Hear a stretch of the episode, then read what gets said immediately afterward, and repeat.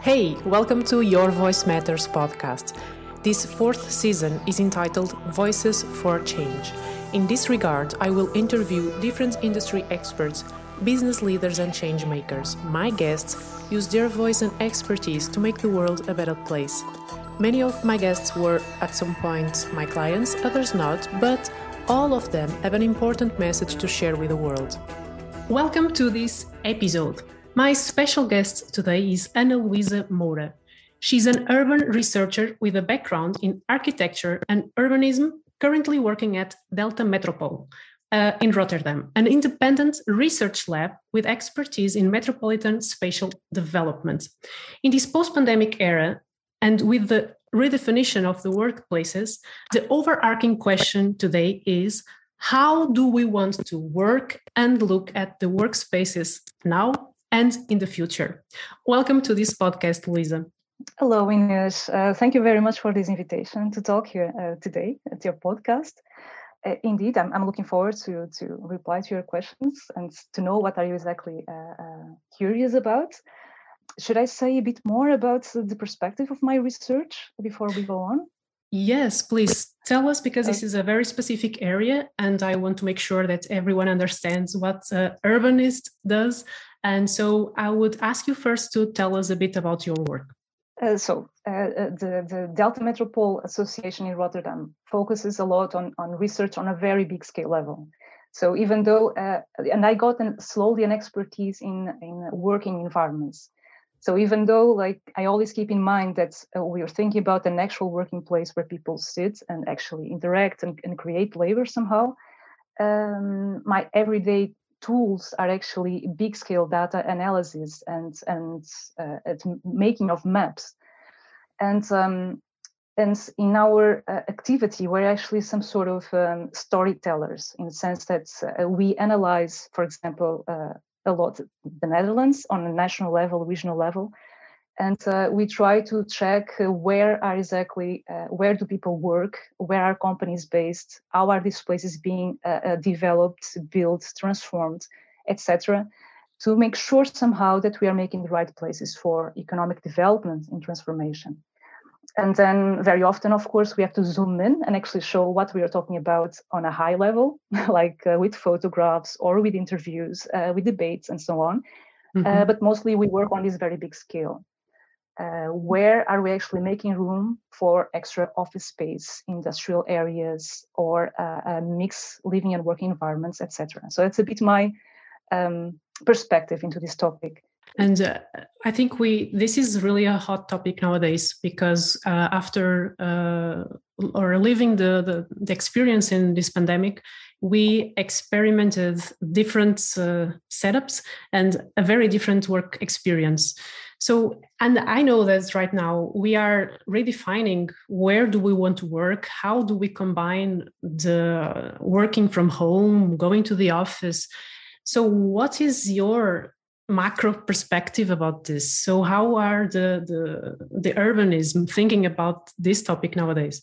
This, that's a very interesting question indeed, because uh, there, there are a lot of new narratives around about how we should be working, which kind of spaces we should provide for people to work in or not. Uh, there are a lot of trendy talks around this. And uh, uh we have to uh, really know how to read these kind of uh, trends on a, on a macro level. Um, because if in one hand, for example, we notice that a lot of people that have a kind of laptop oriented job can actually work from home, on the other hand, we also see on a macro scale the tendency to design much more uh, living environments uh, uh, instead of working environments, or that we mix these two functions in such a way that we are actually creating a lot of homogeneous, uh, very standard kind of uh, uh, office locations that might not be that flexible for a lot of professions. And then we have a bit of a red flag on on a macro level. Um, so if it is true that uh, uh, we did find out with the pandemics that a lot of jobs can, can actually happen in different geographies in our cities, uh, mm-hmm. um, in, in different buildings also. But we also must be aware that um, only a certain part of the population with certain kinds of jobs get directly affected with this.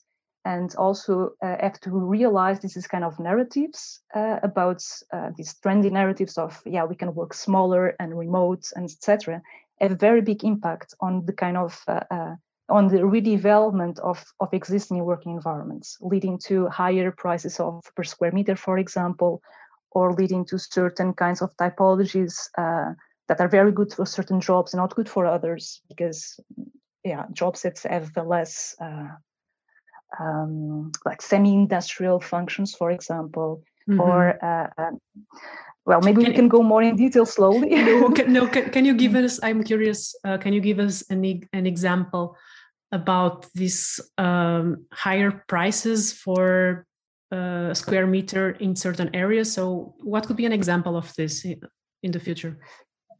Yes, for example, we uh, I think we all realized uh, we, I mean, people that live in in a center of cities and so on, that we slowly saw certain functions being pushed away from centers, uh, from a lot mm-hmm. of neighborhoods, such uh, like garages, the mechanic, uh, and uh, big laundries. I don't know, certain functions that were a bit m- messier, bigger, with a bit of uh, environmental impact. They have been slowly pushed away from uh, city centers. So cities become uh, cleaner, more expensive, also more prime, luxurious, more loungy, maybe even. And certain functions are slowly pushed away. And this is certainly true for small manufacturing, for example, for places where products are processed, uh, produced, made, uh, where we make stuff. And um, but these functions didn't didn't disappear. They are still taking place somewhere. So, but they were a bit pushed to the outskirts of cities somehow. Mm-hmm and and um, sometimes sometimes in foreigner countries so that industrial yes, work literally. mm-hmm. Yes literally. So well what we what happened in the last decennia was actually that a lot of these functions were outsourced to other countries and that we could afford somehow to have cities that have a very strong focus on services instead of uh, making stuff of course. But we still need that manufacturer and we still need it even more. And that was a very big discovery of the pandemic time is that uh, europe is not capable of producing its own stuff anymore. And that was a very scary feeling how come that we couldn't produce our own uh, uh, uh masks face masks and ventilators and so on and uh, mm-hmm. i think very very quickly it was funny because i was busy with this research that was pretty abstract and then suddenly everyone could understand these worries on a macro scale like hey we have to make space in europe for this kind of manufacturer again and mm-hmm. where are we making space for that actually cities have been purging these kind of functions outside of their neighborhoods for quite a long time and now with the with incredible prices of housing in the center of cities uh, the price per square meter is is so high that it makes it even harder to keep these functions close by and mm-hmm. and of course we can say well but do these functions have to be in the center of our cities at all right mm, that's a bit mm-hmm. we, we can just maybe put them indeed in terrains outside of cities in between cities on regional locations mm-hmm. um, well th- then it when it's become becomes interesting when we can start thinking about okay how do we want to work and produce stuff in the future that's when it comes the vision part of it Mm-hmm. Do we want to keep on pushing uh, the ugly functions away from outside? So maybe not other countries, but into the, somebody else's backyard. Mm-hmm. or are we actually ready to embrace the idea of a circular economy, that taking responsibility for the stuff that we do, for the stuff that we produce and, and, mm-hmm. and process, and so on? And this mm-hmm. is something that is very important um, message of the research that I do. And I really like like from a social perspective. I hope I manage to pass this this this message somehow. Mm-hmm. If we want to if we want to a more sustainable economy in the future, working stuff that is more meaningful, uh, to do jobs that actually matter, to be able to produce our own stuff, to be able to process our own stuff, recycle our own stuff, etc., etc. Mm-hmm. It has to be in a local we have to learn how to do it in a local scale and not to exactly. push it away to a place where we, we don't see it and it's very interesting exactly. Luisa that you you brought the topic of uh, the workspaces because when we think uh, about the workspace uh, the common thought is thinking about an office where you can go with your laptop talk with your colleagues and the workspaces are much much more complex than that. And everything that we consume it has to be produced and made by someone else. Um, and so it's mm-hmm. not only the office work but also all the other works that can't be remote. Also that let me introduce this concept of uh, remote work is not necessarily home office. You, you can work remote from home or from another another space designed for that. Mm-hmm. uh, and i know that uh, we have all we all have different experiences with home office home working from home uh, for from those who really like it and saw in that model a perfect model to to balance a lot of things uh, in their personal and professional life. Others really hated and they were keen to go back to the office as soon as possible. So how is this um, where is the line that nowadays in terms of space the line where is the line between our personal space and our workspace and how can we you know look at it to to maintain our balance and all the, the things that we need? You know is is this necessary to separate where we work and we live or shall we try to combine this? What is your opinion on that? Yes so uh, i think we should claim this kind of line and uh, of course this is also my personal opinion so i have a professional opinion and professional uh, perspective into this that links to my research but of course you're also asking me if you beat my opinion i hope i, I guess no and yes, you I can think, give your uh, opinion. yeah, okay. No, indeed, but this has a spatial translation also on a macro level. And uh, uh, just just to round up, also before I go on in your in your question, this importance of, of mixing of mixing stuff very close to one another in cities is fundamental also to create innovation that we, we really really need towards a new economy that we link the people that actually design to the people that uh, research to the people that build to the people that you know that we create tight circles between different professions and that we give them space in cities so all these different mm-hmm. professions must be able to afford a place in the city to be, to be able to work together Mm-hmm. And this togetherness bring me to your to your question about uh, uh, where do we draw the line. We have been seeing the last uh, uh, uh decades also uh, increasingly more that the line between our personal life and our professional life becomes more and more thin, if not invisible at all. Uh, we mm-hmm. all work a lot without actually getting paid for it in the most various jobs. Uh, in some of them, uh, it's a traditional non-paid job uh, that is a problem, such as uh, taking care of a family at home. Um, that's during Corona. Yeah, it was just assumed that you could do all these jobs at the same time, right? Taking care of kids and actually do your job still and taking care of your house, which was a crazy kind of thing to demand from people. Mm-hmm. Um, but also that we uh, uh, we keep on working by, for example, on social media after our working hours, uh, feeding into the work we actually do. I mean, we drag this remoteness of, of work of intellectual at least the service jobs uh, mm-hmm. uh, they get so much into one another that uh, that this, this has a very emotional big burden on a lot of people there's not for nothing that we have so many burnouts and there's yeah mm-hmm. that we cross a bit a line here yes. yeah? if you have and, if uh, you have a, a, cell phone with a with a email app you mm-hmm. are already working from you know when yes. you when you shouldn't be working yes or yes. seeing and, emails or yeah sure and we are always working it's like uh, and, and and that's a bit of a dangerous thing and, and thinking from a spatial perspective and i think it's very important that we claim this kind of spaces to work that we don't all accept this narrative oh yeah let's just build homes everywhere because you work from home anyway don't you it's not exactly mm. like that uh, it is much healthier that we are able to distinguish the spaces where we uh, produce something for a particular uh, commissioner or a particular boss and so on. And the places where we actually can enjoy our private life and have uh, be free from this kind of uh, uh, obligations. And um, one thing that is very important also is that we are we have less and less places where we come together. Mm-hmm. and this makes it very hard to collectivize action in, in labor. It's not like it's not nobody is linked to a union for example anymore or you don't really like so exactly. it's important and we don't have the we don't have the the the garage where you can start a business. Not everyone has a garage or not everyone has space at home to be creative and uh, to gather a few colleagues and start on, and start working on a project.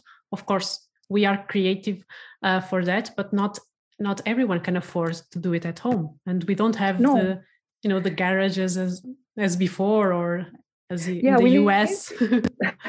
At least here yeah, in the Europe. famous uh, Steve yeah, Jobs so it's, garage it's, kind of. Uh yeah this that's kind of a, a, little myth that's but it's not a myth you actually need places where you can get together and create new stuff and so and it's a very healthy kind of different environment that, that requires space that requires square meters huh? and uh, and that's a funny example the, the garage you know if uh, uh, uh, if you have your grandpa's garage or your mom's garage you can still have a little business inside of it.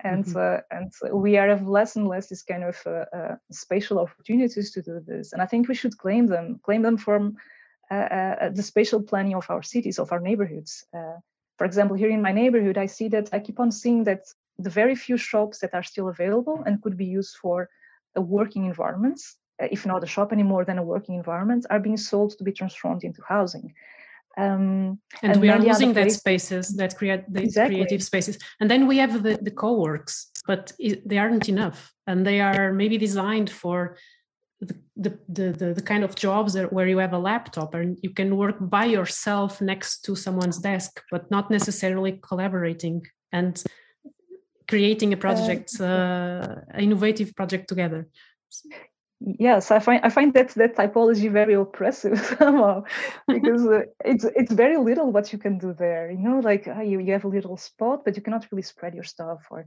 for example i work in a in a co-working place actually we rent a space next to the other uh, independent entrepreneurs and we are the biggest uh, uh player there because we have a few of us uh, taking over huh? and some of the other people that are designing objects for example they were asked to take away their prototypes from the space because uh, it was too much. You're supposed to bring a laptop, but not much more than that, you know.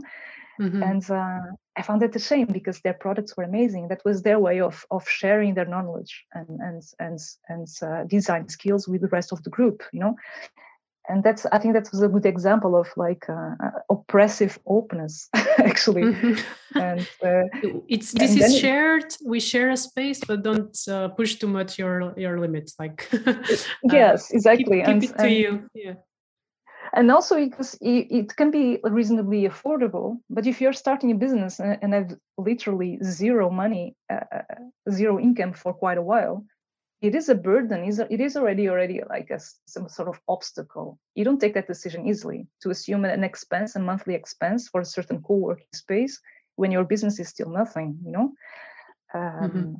and uh, so there are some people speaking about subsidized working places now which is an interesting uh, uh, um, concept i don't know exactly what it might what it can lead to mm-hmm. um, but for example, I think that when I came to live to live in the Netherlands, so I'm Portuguese, you know, as you well know, mm-hmm. and uh, when I came to work in the Netherlands, uh, squatting was still uh, permitted here, which was like an incredible uh, kind of reality that you can. You, can you explain what squatting is? Because I don't know if all all all people know what is the concept because it's uh, very yeah, so no, it was like uh, it's it's like a very old uh, sort of uh, impulse that if you see the uh, in the beginning of the 80s, um, there was a very big housing crisis in the Netherlands. It was very extreme, um, but there was a lot of speculation with real estate. So a lot of houses were empty, and a lot of people didn't have houses. And it went so extreme and so acute that people just took the streets, and there was a bit of blood and there was a bit of violence.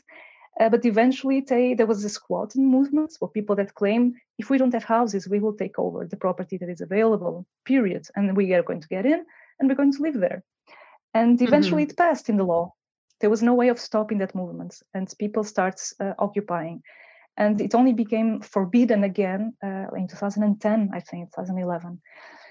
Do you and think so, that we need we years, need that kind of? Just interrupt. Do you do you think that we need these kind of movements since we have so many. I'm just kidding. So many yeah. empty offices in our city centers. You know we have so well, that's that's totally that's a very uh, subjective and political stand you know? I no, can say I, yeah I, I, I like that idea but i won't make a lot of friends if i keep on um, trying to push that let's say.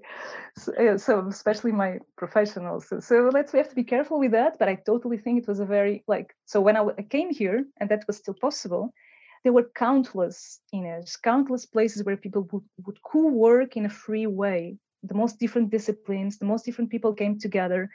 And I don't I don't have the numbers yet, but I'm still going to do that research. How many architectural offices in the Netherlands begun like this in a place where they had to pay virtually nothing for their mm-hmm. monthly uh, rent and i'm pretty sure they were able to grow and to develop and to become where they are nowadays because of this beginning uh, and, and, in I the long and, that, and in the long term the, the the positive effect for economy.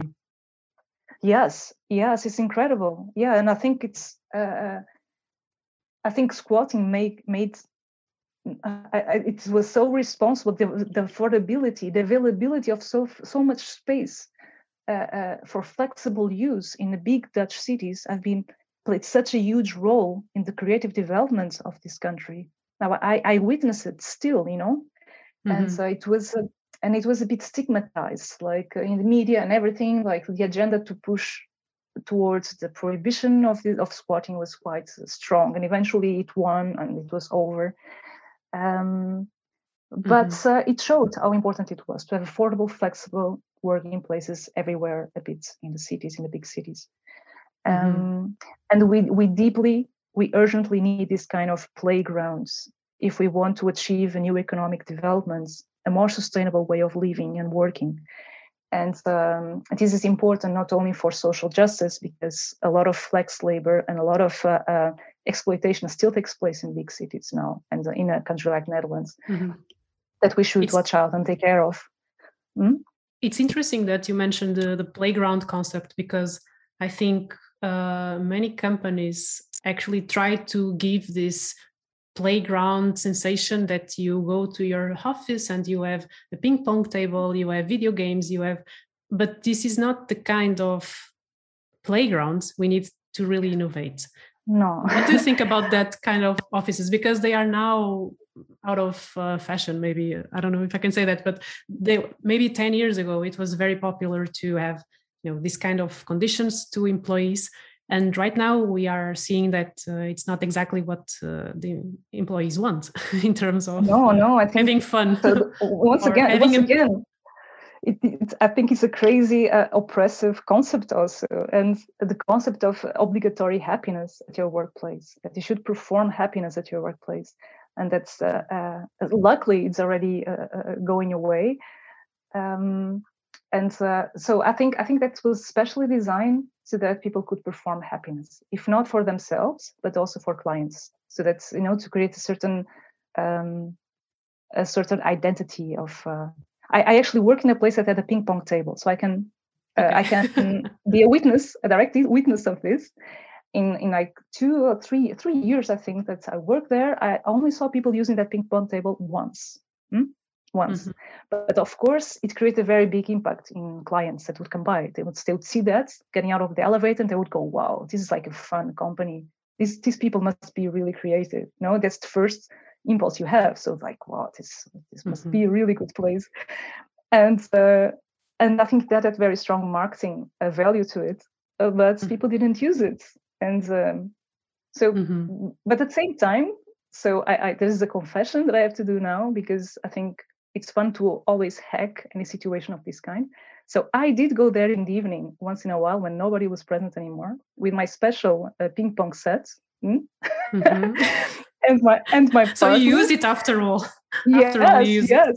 So in the evening when no when nobody was there, I would go there with with my partner and I would just have fun playing ping pong, and uh, that was very very funny to do. It felt very um, uh, it was not illegal. I could have done it. It was not that I broke in or something. No, we could still go in. Uh, but then that was our way of having fun with it. It was totally not work related anymore. So that was a bit of, uh, I think, is, is yeah. So having a ping pong table, having a ping pong table isn't, you know, it's not equal to have a happy job or, uh, especially because we lack a lot of meaning in our jobs. Uh, it's, and it's not uh, something that a ping pong table in your workplace can address right? Exactly and that's a much yeah. more deeper subject. I don't know if we, should go into that. No but that's that's the oppressive that's the oppressive side of it is that you're you're invited in such working in, in such spaces. Let's talk about space again in architecture. You're in, you're invited to perform in a certain way in these places uh, and that's oppressive because it goes beyond if you're not satisfied or if you're not actually feeling relaxed at all. It feels extra oppressive that you have a ping pong table next to you that's like, well, maybe you should be playing, but you have zero time to play with it. it uh, like mm. that was the case in here. It's not that people didn't like to play ping pong. Nobody had time to do that at all, even during the working hours.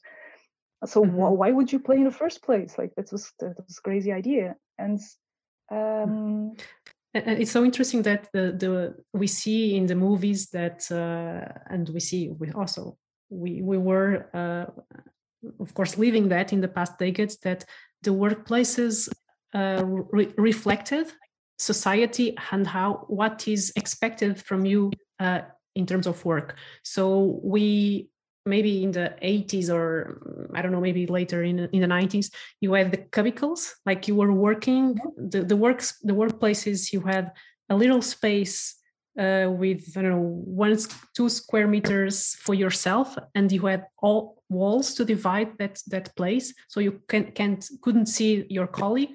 Then you had the open space uh, movement, and right now you have these collaborative uh, spaces and uh, more innovative.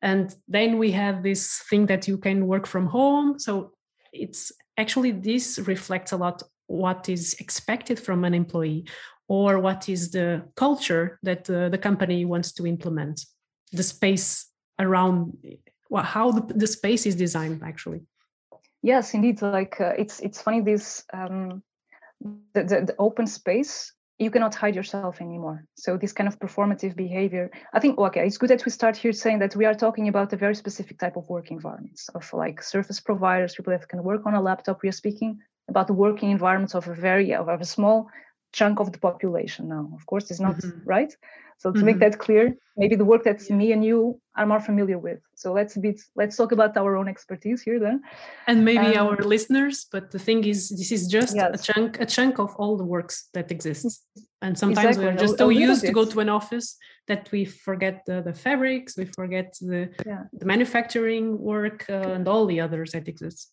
yeah yeah but but okay in in our in our kind of work at least in in my area in architecture urban planning and so on uh, uh, we miss very strongly the link to this prototyping and building industry for example.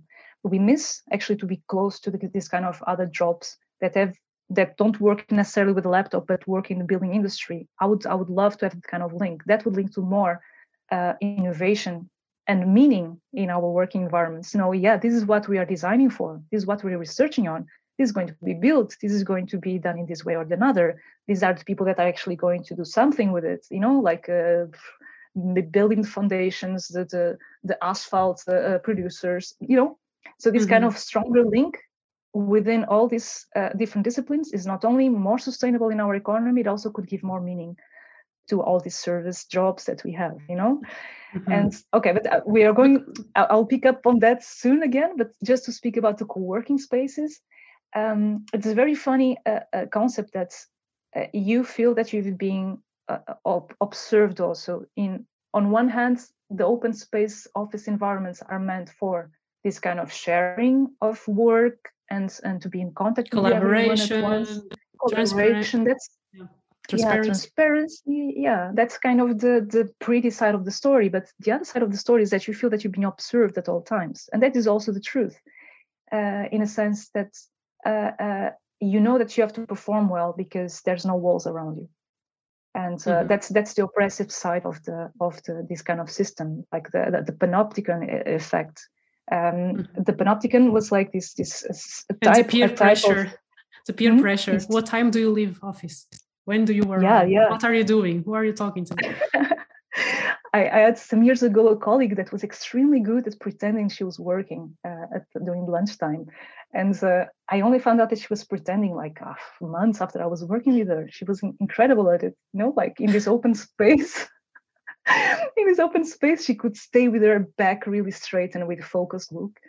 And mm-hmm. um, and eventually, Ser- I found searching for flights yeah. to go on holidays. I yeah. every, everyone everyone know, knows it. Someone like yeah. maybe you you have done it, you know, uh, and it's okay. Anyway, and it's, and it's, and it's okay. Come on. exactly. You can't be focused all the time, uh, and you need to take care of all the other things in your life. So um, we should stop pretending that we don't do that at, at work. Um, yeah, yeah, and it's uh, it's so interesting. Like, yeah, we can go forever in it about any any sort of. Uh, let, let me just go yeah. back to the the the separation between mm-hmm. work uh, spaces and leisure spaces, and maybe we can mm-hmm. go to our uh, closest example, which was our father. um, hey, we didn't so, we didn't disclose that yet, Ines. Maybe I'm disclosing now. No, maybe oh, you noticed that okay. me and Luisa have a very similar voice. So maybe in the world, she's the person who has a, uh, the voice most similar to, to, to mine. And we have the same father that we, at least that we, we know that. Uh, I hope mom. so. And the same mom. and uh, we, we lived in a very peculiar um, time where our father were, was, a, well, a business owner. We can say an entrepreneur as well. And he mm-hmm. was working from home, literally, when you were little uh, when i was little. And we also ex- experienced the the workplace being our place as well as a family. Maybe you have more experience than that because you were uh, you are older than me but mm-hmm. what was the impact that that had on your vision of workplaces I can also share my opinion as well. Yes. So I, I, can so I think about it very often now when when I'm I'm sitting with people that are designing mixed work and living environments, thinking about which functions can be separated or not. What is the friction between these two functions or not? I mean, and we had we grew up with an extreme example of this. So our, our father was working at home when probably very few people were doing so. I think it was prior to like this this this kind of concept even and so my experience was that there was a kind of uh, an invisible wall. So we had the eating table at, at the dining room, right? And mm-hmm. there was a corner that was always taken for his office. So there was a pile of paper on one edge of the table that was his working spot. And there was a kind of invisible kind of capsule around that spot that we couldn't touch. No?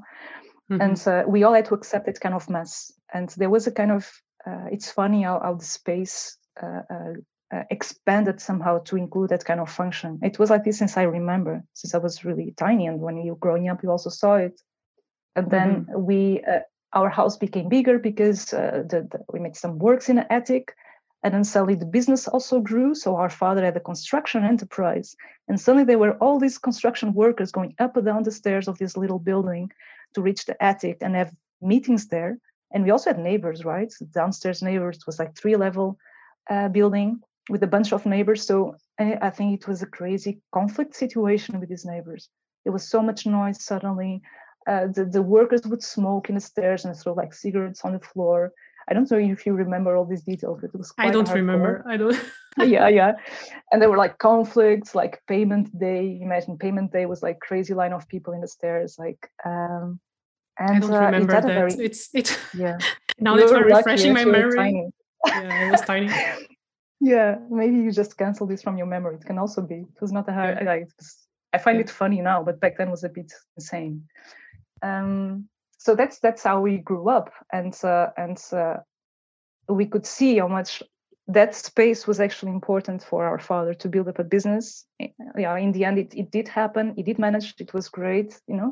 Eventually it grew enough to get out of the house and get a yeah get another a proper office. outside, a proper office and uh, that was an amazing step but he would have never been able to start his business if he wouldn't have such a patient uh, family somehow uh, mm-hmm. or if he wouldn't have been so stubborn to force us all into it that's also maybe the truth yes. we just couldn't we couldn't defend ourselves from that uh, entrepreneurial rage um, yeah. But yeah, that's I must think about that very often, and uh, and it's not a healthy thing. We should be able to provide this space for entrepreneurship. We need it so badly, not only to reach this kind of new economy that we all long for, that is more sustainable and fair for us all, socially and ecologically, but also because, and going back to the jobs that we have, Ines, like the, the desktop jobs, uh, intellectual production, um, a lot of people that have jobs of this kind find no s- sense whatsoever in what they do, and that's and that's uh, a, a, more popular thing to discuss nowadays than it was like three or five years ago, and that is a very interesting turn that we say, well, uh, we can speak about problems of the labor market for people that earn little and have like practical jobs that are unhealthy, but actually there are also a lot of troubles to solve uh, for people that have good jobs, that earn well, uh, that are supposed to have a career, but yet in the end of the day have no clue what they're producing and what for.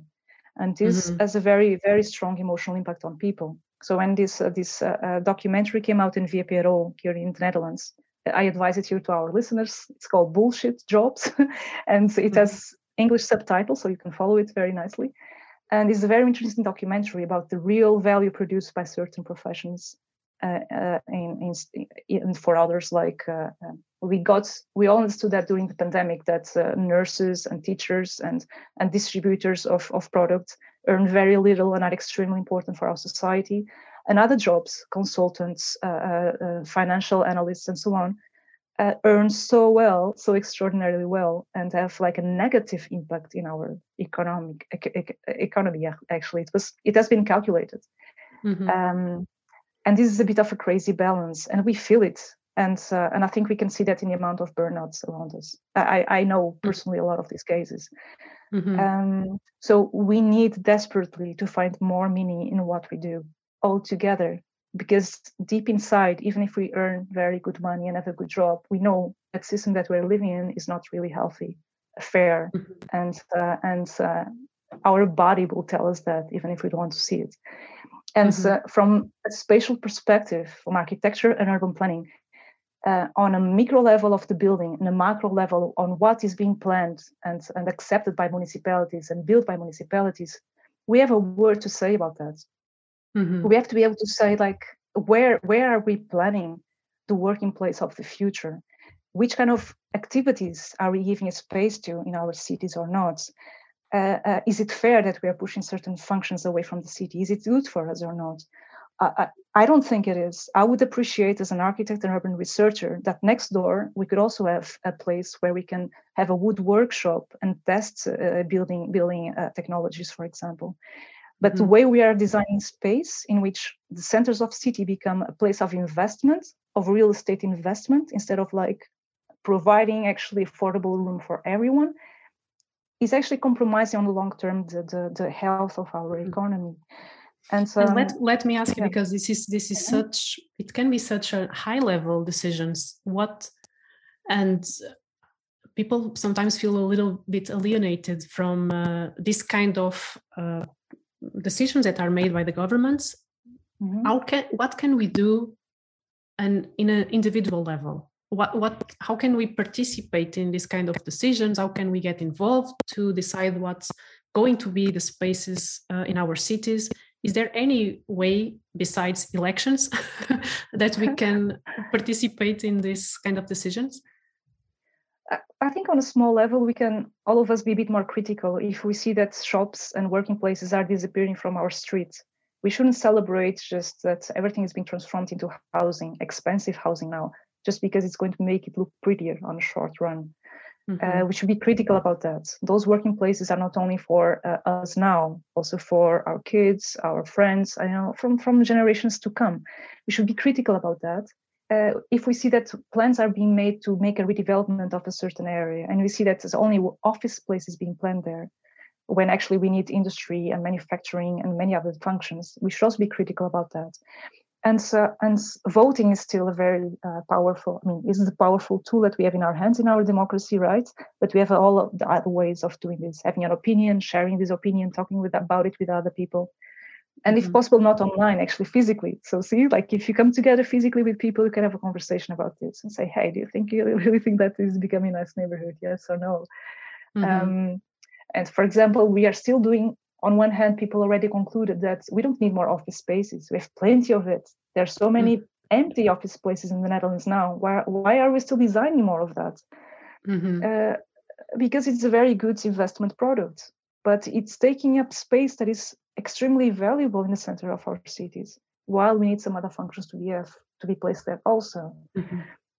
So I don't know. We can all do a bit by at least opening our eyes to this uh, look around and be critical about yeah, why is this for and uh, accepting yeah. that in a like getting together and discussing this in a in a local level involving being more involved with the with the community uh, when you know if you can voice your your opinion maybe do it um, as you said uh, in a physical way or even write a letter sometimes is better than just write a, a comment on facebook just complaining about something um, and taking action about what uh, what our yeah, cities are becoming mm-hmm. to remember that it's it's up to us also uh, a lot to define this and uh, uh, and that we claim a working place, a physical working place. What you're saying, like, is accepting that we are asked to work more from home, more remotely, that we should be able to set up our own boundaries and claim space for our economy. Literally, we can do that. It's not only like we tend to see that, uh, for example, in in my job we have this expression that's called urbanization and for some reason we put we associate this this word urbanization with building up housing when actually urbanization is a bunch of functions why do we mm-hmm. link to housing it's like it's like uh, housing is the only tangible function to speak about in public because we all need a place to live yeah but remember you also need a place to work even if you are told that you can work from home or from, from everywhere with a laptop mm-hmm. you can but it's much better if you don't or and, to and relax so, or to, to enjoy the nature or to you know, to, eh, to play, to play sports. Yes, to, you need to go you need to cultural cultural events. Yeah, and also that to claim also if you work in a profession that is being pushed more and more and more more away from the cities, you also have the right to claim like, what the hell do I have to to travel now an hour to the outskirts to be able to have my garage? I don't know. I think. Uh, um, it's good that we know that we are aware that we also have a saying about where the places for economics take place. We we have a saying about that, and uh, for example, but still, even in my work, it's very hard to find a perspective to address this very objectively. So, for example, my front of battle now a, a little bit is to uh, to speak about uh, uh, uh, urban. You have in the Netherlands, you have this very specific typology of places called business terrains, uh, where uh, working functions are placed, and you cannot put housing there. So they're kind of little islands, little playgrounds, no, everywhere mm-hmm. in the mm-hmm. country. You have like four thousand of them throughout the whole country, and some of them are in the center of cities before they were in outskirts, but the city grew so much that they embraced embraced these places, and they're in the middle of cities now. Well, mm-hmm. but they are they're a bit ugly and messy and so on and so on. Yes, but at the same time, they're also amazing places for these kind of transitions now. Oh, the place is still affordable there. We still can make a lot of mess there, noise, uh, host a lot of functions that are needed in the city. And so, so it's very good that we reserve this kind of spots for an economic transition. And the front of battle now is that a lot of these places uh, are being transformed into housing uh, and housing developments, mix mix housing and working. And uh, that sounds good because we say, well, of course, we all want to mix housing with working places, right? It's much nicer. But this means that you have a certain type of work environments only with a very high price per square meter, with a very specific typology, you know, this office, traditional mm-hmm. office space. Mm-hmm and, and we can we can we can have more diversity and this is what we need also to, yes, to, exactly. to generate ideas and to to to to invest in innovation to have the circular economy that you mentioned earlier in this mm-hmm. episode um, this is what the future needs is this diversity of spaces and how to integrate them in the best way and not being just one type of uh, space or building that only serves a certain kind of job or certain kind of people uh, and uh, the spaces must be inclusive. This is maybe a, a takeaway that we yes that's that's a takeaway i think so. So uh, we are saying a lot of stuff in theory that we want a new economy we want this we want that but actually we are doing exactly the same that we did before. We're excluding everything that is ugly and heavy and and, and cheap to the noisy. somewhere and noisy and, somewhere and and while it, for as long as we spare stuff like this, we will never invest in sustainable practices because we won't care. What you don't see, you don't really care about. Mm-hmm. And uh, so there's no way we're going to get a sustainable future if we're not able to embrace this, to mm-hmm. actually be able to, okay, uh, we need industry and we need to keep it here in Europe, in our cities, in our regions. How can we get, get it, get industry and work with it so well that it doesn't uh, harm our direct living environment. And that's only only then innovative change is going to to to to occur. to really, to really happen. Yes. Otherwise it yeah. So that's yeah. Mm-hmm. that's a of message. Uh, It, it is, it is indeed. So I think this is also a beautiful place to wrap up our conversation. Um, and we touched uh, in very important points and aspects regarding how the space affects the way we work and what can we do also to be critical about it and what do you need in terms of uh, the future, how, what kind of future we want to build with our works and where do we work how do we work how do we collaborate to find better solutions to the problems that we have nowadays? And i think you gave us a lot of insights about that and a new perspective about this this whole new topic. And i know that you also advocate uh, on this in uh, in your job in your in conferences in talk shows. And and it's interesting because we are sisters. And i've been following your your work and i I'm really I really love what you do, and I always it always made me proud. Uh, and it was interesting that you, when you started to to have more public exposure, actually we informally mm-hmm. work together in a in your voice and in your in your kind of you know way to present. Um, how was for you to take tips from your uh, smaller youngest sister? well, it was incredible. I, I I immediately started respecting so much your work. I'm so I felt quite tiny. it's like okay, now I I have to learn from Ines now. Uh, this is really important, and uh, and it, it was not an issue at all. I mean, it just it was just easy for me to see how professional you were about this, and made me. I learned so much from you, from your book, and from the talks that we had, and you helped me in the desperate moments. I think you remember Yes. So I did, yeah, I did everything that is wrong to do, like calling far too late, like the day before, saying, ha, I have to make a presentation in Dutch and similar stuff. Uh, it was just horrible. And yet you managed to help me with a very calm voice. Um, I'm like laughing a serial about killer. yeah. No, do no, this. because it's extremely. Don't do that. yeah, yeah, yeah. It was really good. And, and today I couldn't help thinking like oh oh i'm doing this i'm doing everything wrong again. You know i just i droid my voice when i sat down instead of doing it a bit before. I'm sitting i'm sitting in a little bench with my back all curved error number two. Oh my god. So I, I still have a lot to learn from you but you are you are not my my my best case study. No i'm kidding. I will no, i will I, keep helping you uh, for yes. free no but i yeah. I, I really like that that you that you were able to to ask for my help because uh, working with families is sometimes challenging.